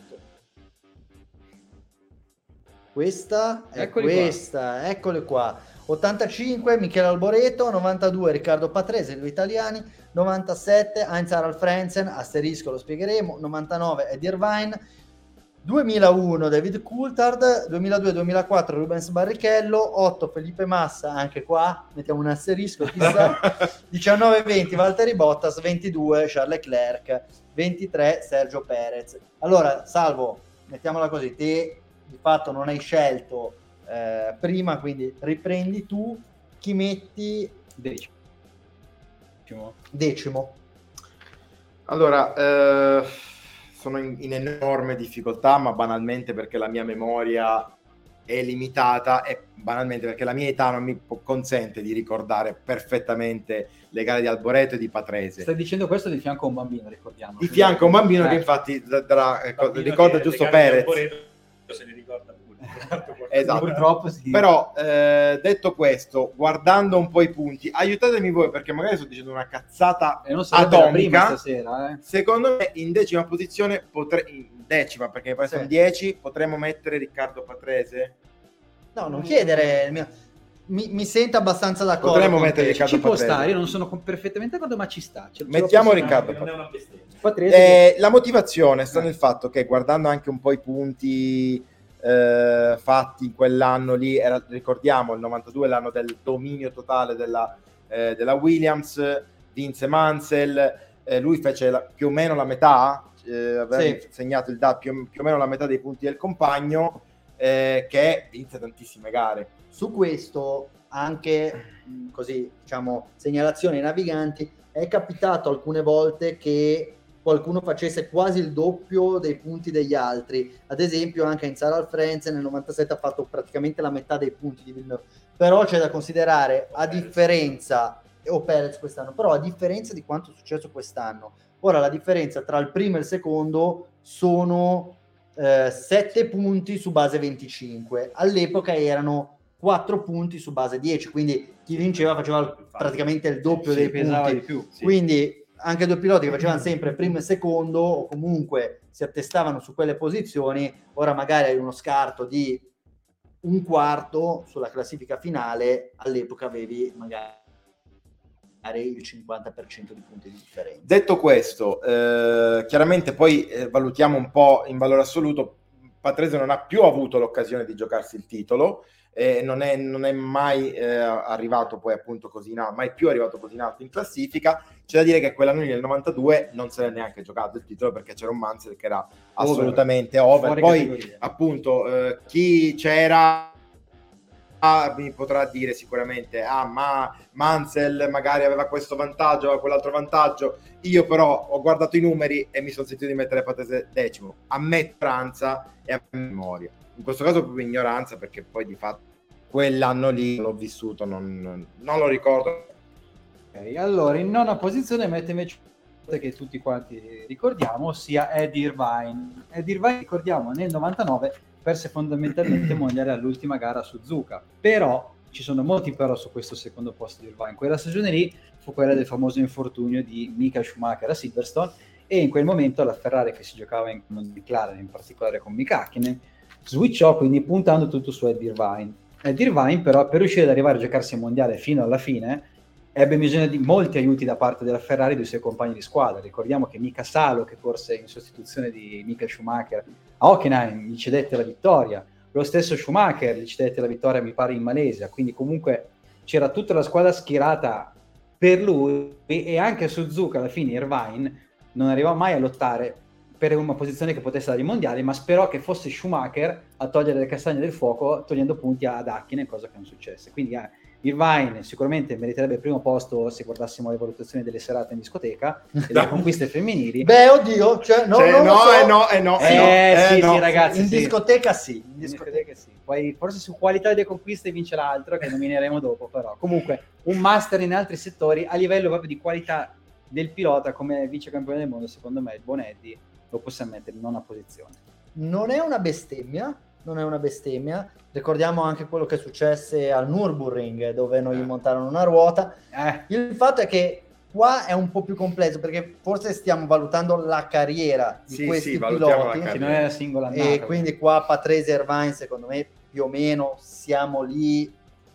Non sarebbe stata nemmeno una bestemmia mettere Patrese sopra Irvine. No, Probabilmente Irvine di questi è, è il pilota meno completo. Ma possiamo dire una cosa? Però è quella- difficilissimo è fare questa difficilissimo. classifica perché sono tutti, secon- es- esclusi due o tre, sono tutti veramente vicini come, Sì. come qualità di pilota e Sì. carriere che hanno fatto. Esatto, però se valutiamo la ragione in sé di questi è quello che probabilmente dopo Massa quello che ci è andato più vicino. E quindi abbia- abbiamo preso una strada, la condivido Luca, però Però, La condivido anch'io. però così La- via. La condivido anch'io. Diciamo che per stilare questa classifica non ho avuto problemi per le prime tre posizioni e le ultime due. Mm. E quali erano avuto- le ultime Eh, due? no, eh, Queste due. queste Ah, due. ok. Queste In quest'ordine? Però, però no, eh, avevo messo Irvine addirittura dietro Ok. al Patrese. Ok. Eh, perché fu talmente episodica e dipendente dal stagione. fatto che Schumacher si infortunò e un sacco di altre cose. Con tutto che la prima gara che io vidi in vita, mia dal vivo, Gran Premio d'Austria 99, la vinse Irvine. Però Eh. anche lì si presero la prima curva Coulthard e Hakkinen, Eh. è successo il casino. Quindi vabbè, al di là di questo, ho avuto grandissime difficoltà a fare le posizioni dalla quarta all'ottava. Tra il settimo e l'ottavo posto, indecisissimo fino a un secondo fa, però Poi? mi, ha convinto, mi ha convinto Luca, che abbiamo discusso delle, delle nostre scelte poco prima della trasmissione, metto in ottava posizione David Coulthard. Ah, C'è no. una, sì, perché c'è una, una cosa eh, che, che effettivamente non avevo valutato a, a fondo.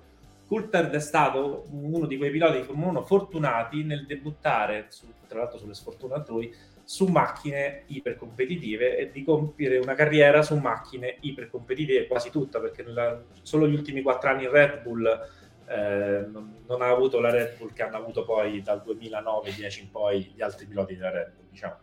Quindi, eh, a fronte di ciò, essere arrivato una sola volta secondo nel mondiale, tra l'altro neanche vicino a- al suo compagno Hakkinen, mi fa preferire altri piloti a lui. Non sono d'accordo con te Simo, ma Ma ti rispetto. no, no, no, no, No, no, non ti rispetto. Grazie. Perché comunque Coulthard ha avuto sempre macchine super competitive, ma ha vinto tanti gran premi. Credo che sia il primo o il secondo il pilota secondo non dopo aver. Mossa. Mossa ne ha avuti 16, però sì, 13. Esatto, quindi Coulthard sicuramente è un pilota molto vincente e ritengo che sia un pilota migliore di Frenzen, probabilmente di Alboreto, probabilmente di Bottas. Poi, per carità, tutto legittimo, ci può stare, ha sempre corso in macchine super competitive, le ha prese da Damon Hill, le ha prese da Mika Hakkinen, eh, le ha prese da Kimi Raikkonen, c'è da dire che comunque ha sempre avuto compagni di squadra campioni del mondo, va però detto che gli altri con quelle macchine vincevano i Hanno vinto, mondiali e eh, lui no. lui no. Quindi no- non è una scelta assurda, però avrei messo, ed è quello che metto adesso, Heinz Harald Frenzen, per una ragione che Heinz Harald Frenzen probabilmente non è da considerare vice campione del mondo sulla carta, ma non in pista, perché è ufficialmente vice campione del mondo del 97, per lui arrivò Con la terzo di con la squalifica ex post di Schumacher, eh, quindi lui in pista non è mai arrivato secondo.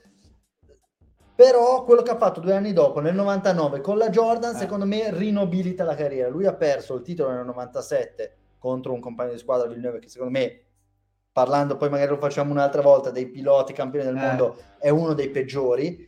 Eh, però poi ha fatto molto bene quell'anno con, con la Jordan. Quindi pilota discreto, l'avrei messo, diciamo, poi anche quegli anni era più o meno a livello di Coulter, Irvine, eccetera, eccetera.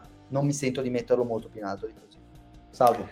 Ok, eh, io a questo punto penso di andare abbastanza tranquillo, non ci sono dei, dei cossoni sul nome che vi faccio, Valtteri Bottas, questo me lo ricordo bene, eh, è un B eh, vice campione del mondo, però ecco parliamo di un pilota che comunque eh, pur avendo due secondi posti in carriera non c'è mai arrivato neanche lontanamente vicino, è sempre stato eh, distrutto in maniera eh, abbastanza clamorosa il compagno di squadra, pur avendo ogni anno, sai, c'è sempre stata quella, eh, quella narrativa per cui a inizio anno che si rilanciava perché doveva... Scusa, però te non puoi citare certe cose. Ma No, nel oltre- senso, cioè, no, lui stesso, no? Lui stesso all'inizio di ogni anno diceva, beh, sono qui per... Poi è chiaro che eh, con quella macchina lì o vinceva Hamilton o vinceva Bottas e ha vinto sempre Hamilton. Però ecco, parliamo di un pilota che secondo me, anche poi al netto di, di- di tutto, anche guardando gli altri nomi che sono rimasti, secondo me merita questa sesta posizione. Ecco, domanda, hai tirato, parliamo di due vice campioni del mondo abbastanza vicini a livello Lo sapevo che mi chiedevi No, questa Ti cosa. chiedevo, Bottas rispetto ad Hamilton ha fatto molto meglio di quanto abbia fatto quest'anno Perez nei confronti di Verstappen. Non c'è paragone. Non c'è paragone. Poi se tu me li valuti complessivamente a livello di carriera, sono d'accordo con È te quello e che questo è il sto ragionamento. Ok. Eh, se dovessimo valutare gli anni in cui è arrivato secondo, Bottas tutta la vita sopra Perez, ma guardando la carriera, Perez è comunque un pilota che secondo me ha dimostrato, ma è scritto Valtteri con una sola T, complimenti. Eh, E, potevi riscriverlo eh, non me ne sono accorto scusa. adesso.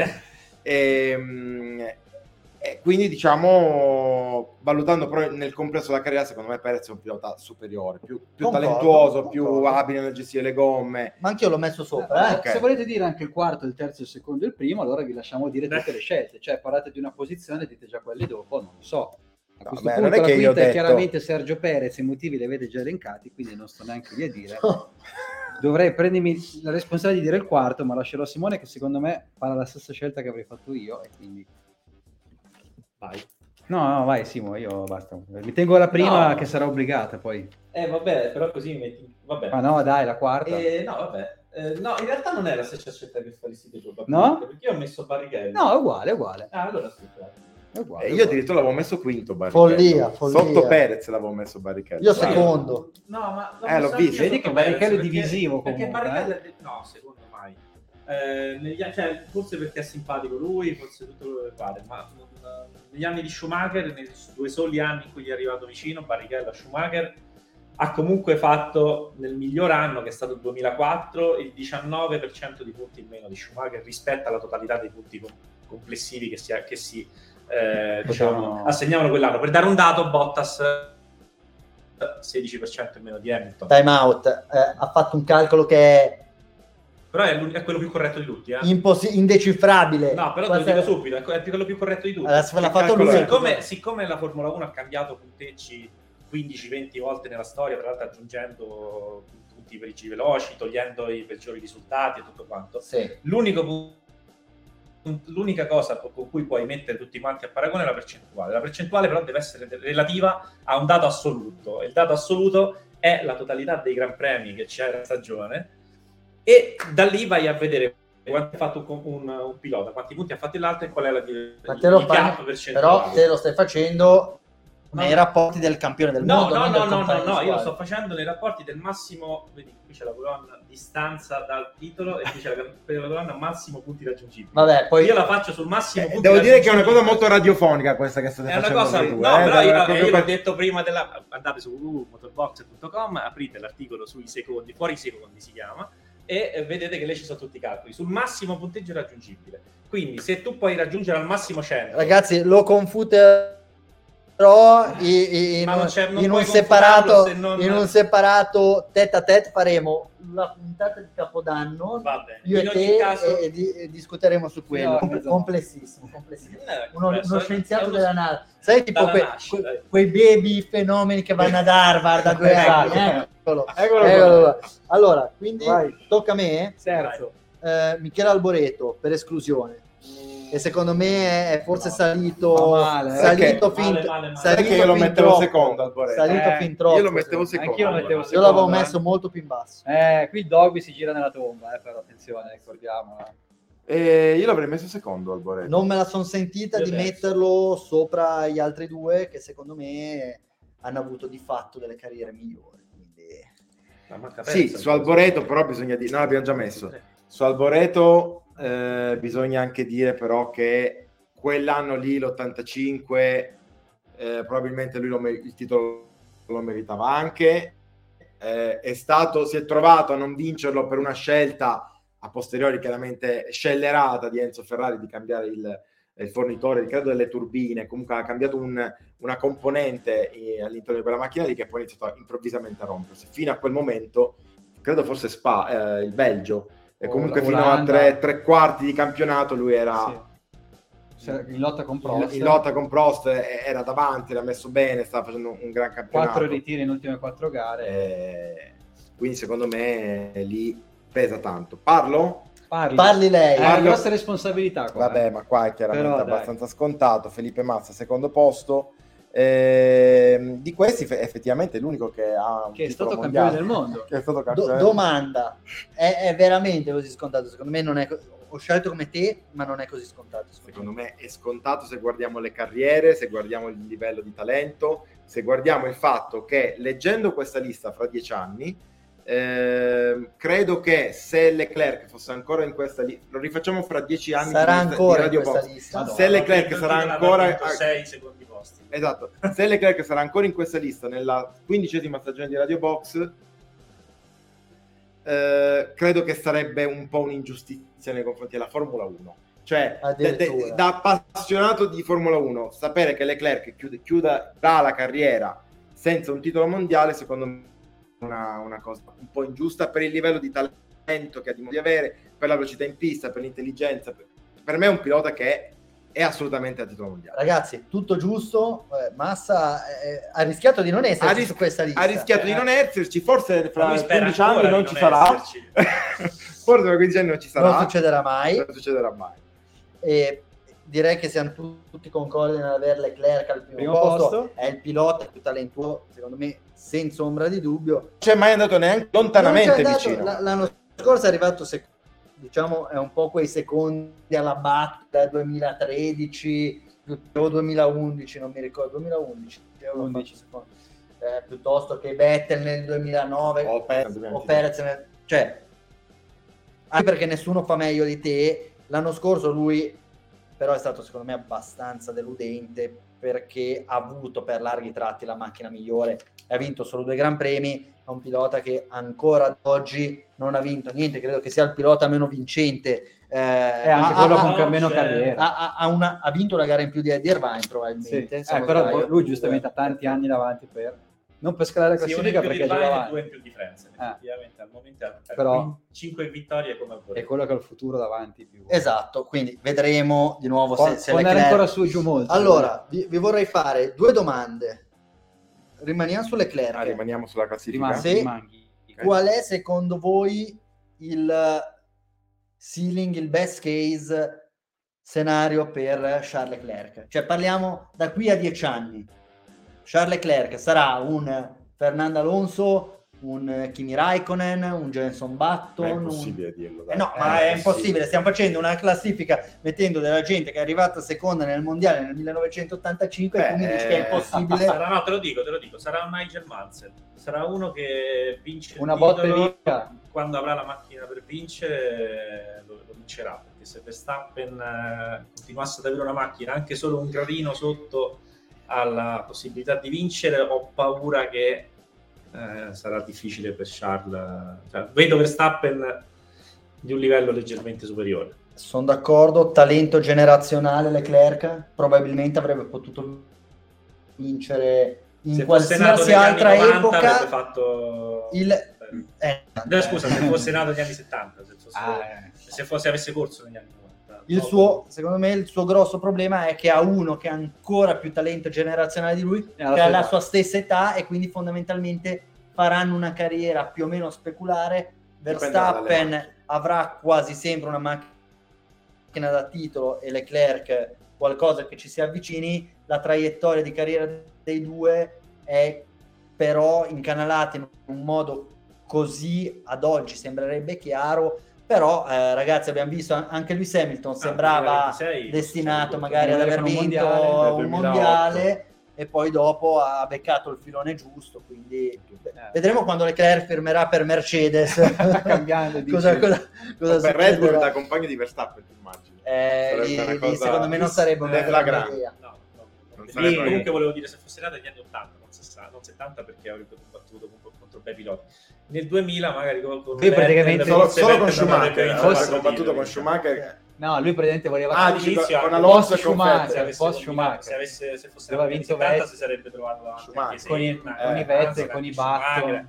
e quindi era più difficile, un po' come adesso diciamo che c'hai comunque bei piloti Alonso, Hamilton, Verstappen tutto quanto. Se fosse avesse invece beccato quella decade in cui ha vinto Vettel, secondo me Vabbè. Allora, io rispondo alla tua domanda dicendoti, secondo me, 2000 nella quindicesima 2010. stagione di Radio Box, fra dieci anni, Charles Leclerc non è in questa lista. ci auguriamo tutti che sia così. Seconda domanda che vorrei farvi. Qua ci sono, mancano dei piloti, dei piloti che non sono mai arrivati secondi, che hanno fatto dei terzi posti e probabilmente sono più meritevoli di, di molti Di o alcuni quelli. di quelli che sono. Eh, fa così. eh. Allora, in questa classifica qua, Luca, Sì. facciamone uno per uno.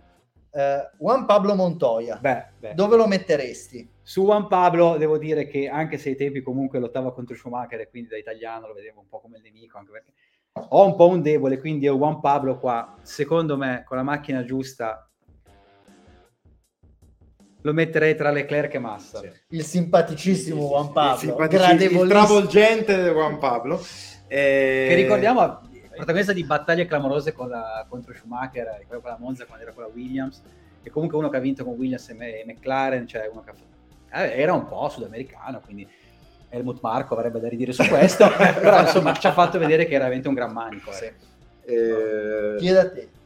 Prime Ricciardo 2014-2016. Eh, con Schumacher lo mette sui sette titoli, lui è, eh. Prime Ricciardo lo metto giusto un gradino sotto Leclerc. No. Eh, attenzione, No, no, ma attenzione. guarda, posso sono, dire- sono tre i piloti che vanno secondo me tra Leclerc e Massa in questa classifica. Posso di dirti? quelli che hai Aspetta, non, non abbiamo Eh, non uno quelli che citerai. Ok. Io sai che Prime Ricciardo te lo metto sopra Charles Leclerc perché secondo me finché è stato in Red Bull fino al 2018 Ricciardo tra, tra, tra Toro Rosso e Red Bull ha Mm. fatto vedere di più Sai cos'è? di Che quello ha che, ha iniziato, fatto ha iniziato a prenderle male l'ultimo anno da, da Verstappen. Ma da dirai, Verstappen. Ma le ha prese anche da Kvyat, ricordiamo. Vabbè, ma eh. Kvyat era un Ah, ma ma particolare. Kvyat è, è stato un po' come l'anno scorso che Con ha fatto più punti di Alonso ma ci credi? È una macchia nella carriera comunque.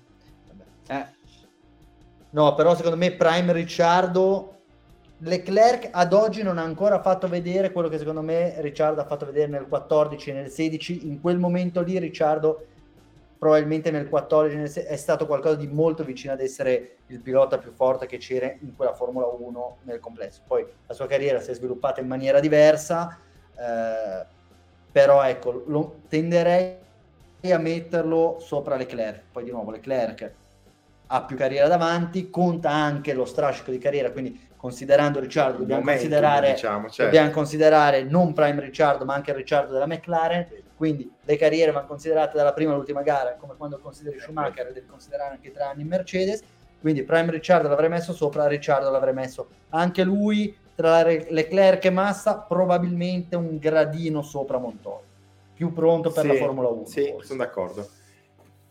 Robert Kubica. Eh, Robert Kubica l'avrei messo lì, lì- eh, pure lì bisogna fare una distinzione tra il eh, Kubica, Kubica pre-Canada, eh, anzi scusa, pre-Andorra. Allora, lì, Rally lì è, l'uni- è l'unica circostanza Eh. in cui mi sento di poter fare, anche per Massa effettivamente Eh. potrebbe esserci Potrebbe la questione, questione pre-molla, post-molla. eh, sì, sì. Però lì è, è, è, è clamoroso e palese perché poi sì. di fatto eh, Andorra, il Rally, ha, ha, messo fine alla carriera di, di Kubica sì. in Formula 1. Quell'anno che poi ha fatto, siamo stati tutti contenti di averlo in Formula 1. È 2019, stata una passerella. È stata una passerella, un premio alla carriera al pilota che non è stato. Però secondo me ti posso dire, io Kubica forse lo metterei sopra Leclerc. Sì, per tra- il momento in cui ha avuto l'incidente, sì, era un, sì, uno dei piloti più forti che c'erano, che c'erano in Formula 1 eh, era promesso sposo della Ferrari. Posso dirti? No, secondo me Leclerc pilota eh, migliore di anche secondo Sono d'accordo, però dico so, sono lì, eh, non c'è eh, un cioè, sì, hai ragione, lo metterei però sopra Ricciardo, lo metterei sopra Montoya. Come Leclerc con i kart se la batteva con Verstappen, lui se la batteva eh, con eh, Hamilton. Kubica rimarrà il eh. grande what if, what if eh, no, sì. esatto, un grandissimo what if. Quindi mettendo anche loro possiamo dire... Al le... pari di Jules Bianchi, ecco, diciamone un altro esatto, che non ha avuto bravo. modo, eh, non ha avuto non possiamo Oddio, prendere eh, uno, che- secondo me meno. uno che con la mano arriva decimo. No, vabbè, ma quella lì è- era una gara particolare, però. anche però- Luca Badoer stava facendo quarto con la Minardi. Vabbè. Nürburgring. No, vabbè, ragazzi. Quell'anno cioè, si ritiravano il 60%. Eh, vabbè, era un po' diverso, dai. Va bene, ultimo nome, Mark Webber. Eh, Io lo metto... oh, Riccardo Patrese. Quindi Ah. ultimo della lista. Coulter peggio di Eddie Irvine. Sì, Anzi, guardi, è un pilota Perché eh, ci ho pensato, ci ho riflettuto e, e mentre mh, eh, leggevo la lista che mi ha mandato dei migliori secondi, dicevo ma dov'è Webber? Ma dov'è Webber? Mi aspettavo di trovare Webber. Ha fatto quattro anni con una macchina dominante e non è mai arrivato nei primi quattro, e nei, nei primi due. È vero, tu mi dirai che un mondiale lo perde anche lui, come all'ultima Alonso gara. all'ultima gara. Sacrificato. Era mezza griglia che pezza il mondiale l'ultima gara. È Sì, stato- è stato sacrificato, non era probabilmente colpa sua, ha eh, eseguito gli ordini che gli sono stati dati dalla convinzione che fossero degli ordini per fargli vincere la gara, il mondiale, e non è stato così. Però se poi tu dimentichi quella gara lì, di Weber è una carriera assolutamente mediocre. Va bene, no, no, ci può stare. Allora, stiamo Si arrivando fatta- alle battute finali. Eh. Abbiamo ancora tipo tre minuti. Simone, purtroppo eri malato quando ti avevano No, lasciato la- tutta la puntata per parlare di MotoGP. Esatto. E tu eri malato. Tu eri malato. E adesso invece c'hai tre Esatto. minuti vestito da cretino. Cosa parlare- succederà nel 2024? No, Vai. prima vorrei dire che comunque Francesco Bagnaia ha fatto, ha fatto un campionato, eh, una seconda parte di campionato post Barcellona molto fati- faticosa, ma molto molto molto positiva, nel senso che a fronte di un pilota che ne aveva di più come Jorge Martin, che è stato quasi sempre più veloce, lui ha fatto vedere di essere un pilota che usa anche molto la testa, non è più caduto, cosa che invece aveva fatto in abbondanza nel- nella prima parte del mondiale. Se si fossero corse, poi se con i non si fa niente, ma se si fossero corse solo le gare lunghe e non le sprint, che è la novità un po' di quest'anno e che ha cambiato un po' anche l'andamento del mondiale perché ha raddoppiato le gare, la possibilità di farsi male, tanti si sono infortunati e tutto quanto. Se si fossero corse solo le gare lunghe, avrebbe vinto il mondiale con una gara d'anticipo, nonostante cinque cadute, quindi vuol dire che sarebbe stato di gran lunga il più forte di tutti. Eh, detto ciò, il prossimo anno Bagnaia non dovrà guardarsi solo da Martin, ma da un Marquez che, come sempre sottolineato, non è mai stato, cioè non è mai calato di livello. Lui cadeva perché cercava di estrarre l- il massimo da una moto che era francamente inguidabile. Ha provato la Ducati in un giorno, è stato il secondo più veloce in pista, ha fatto quel sorrisetto al suo, eh, al suo ingegnere di pista quando è tornato ai box come a dire il prossimo anno ci divertiamo, il prossimo anno ci divertiamo tutti. Beh, perché sarà un monomarca Ducati molto probabilmente a meno di una KTM una Aprilia che non riusciranno a fare un altro step ma è comunque complicato.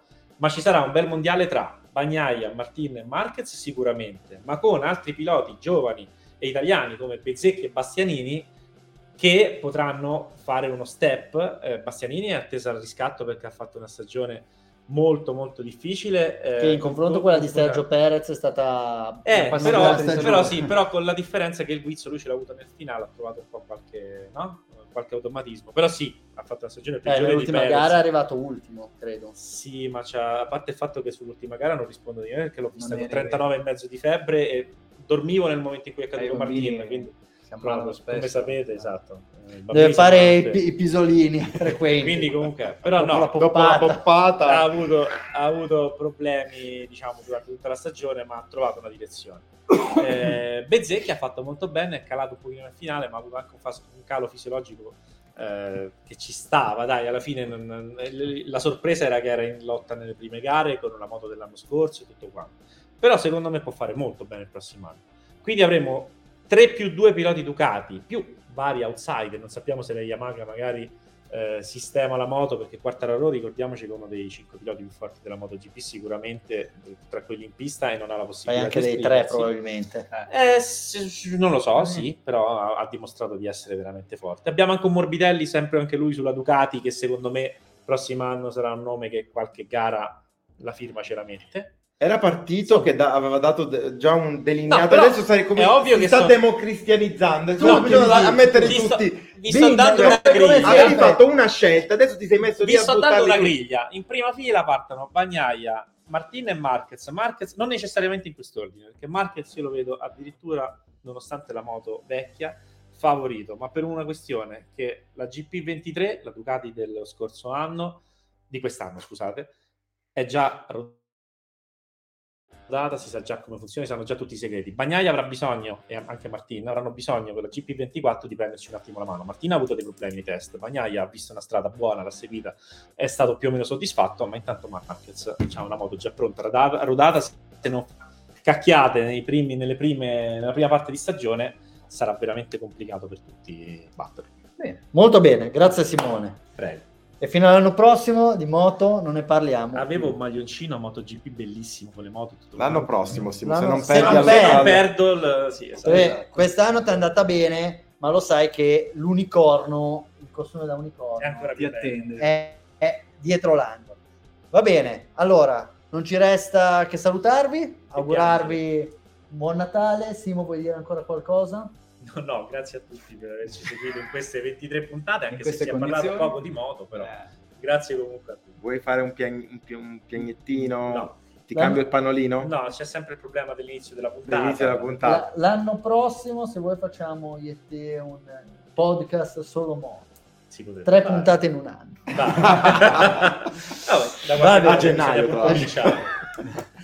Va bene, grazie mille per averci seguito anche quest'anno. Un abbraccio, un saluto da Alberto Saiu. Simone Valtieri. Salvo Sardina. E Luca Maracorda. Ciao. Ci vediamo, ciao. Ciao!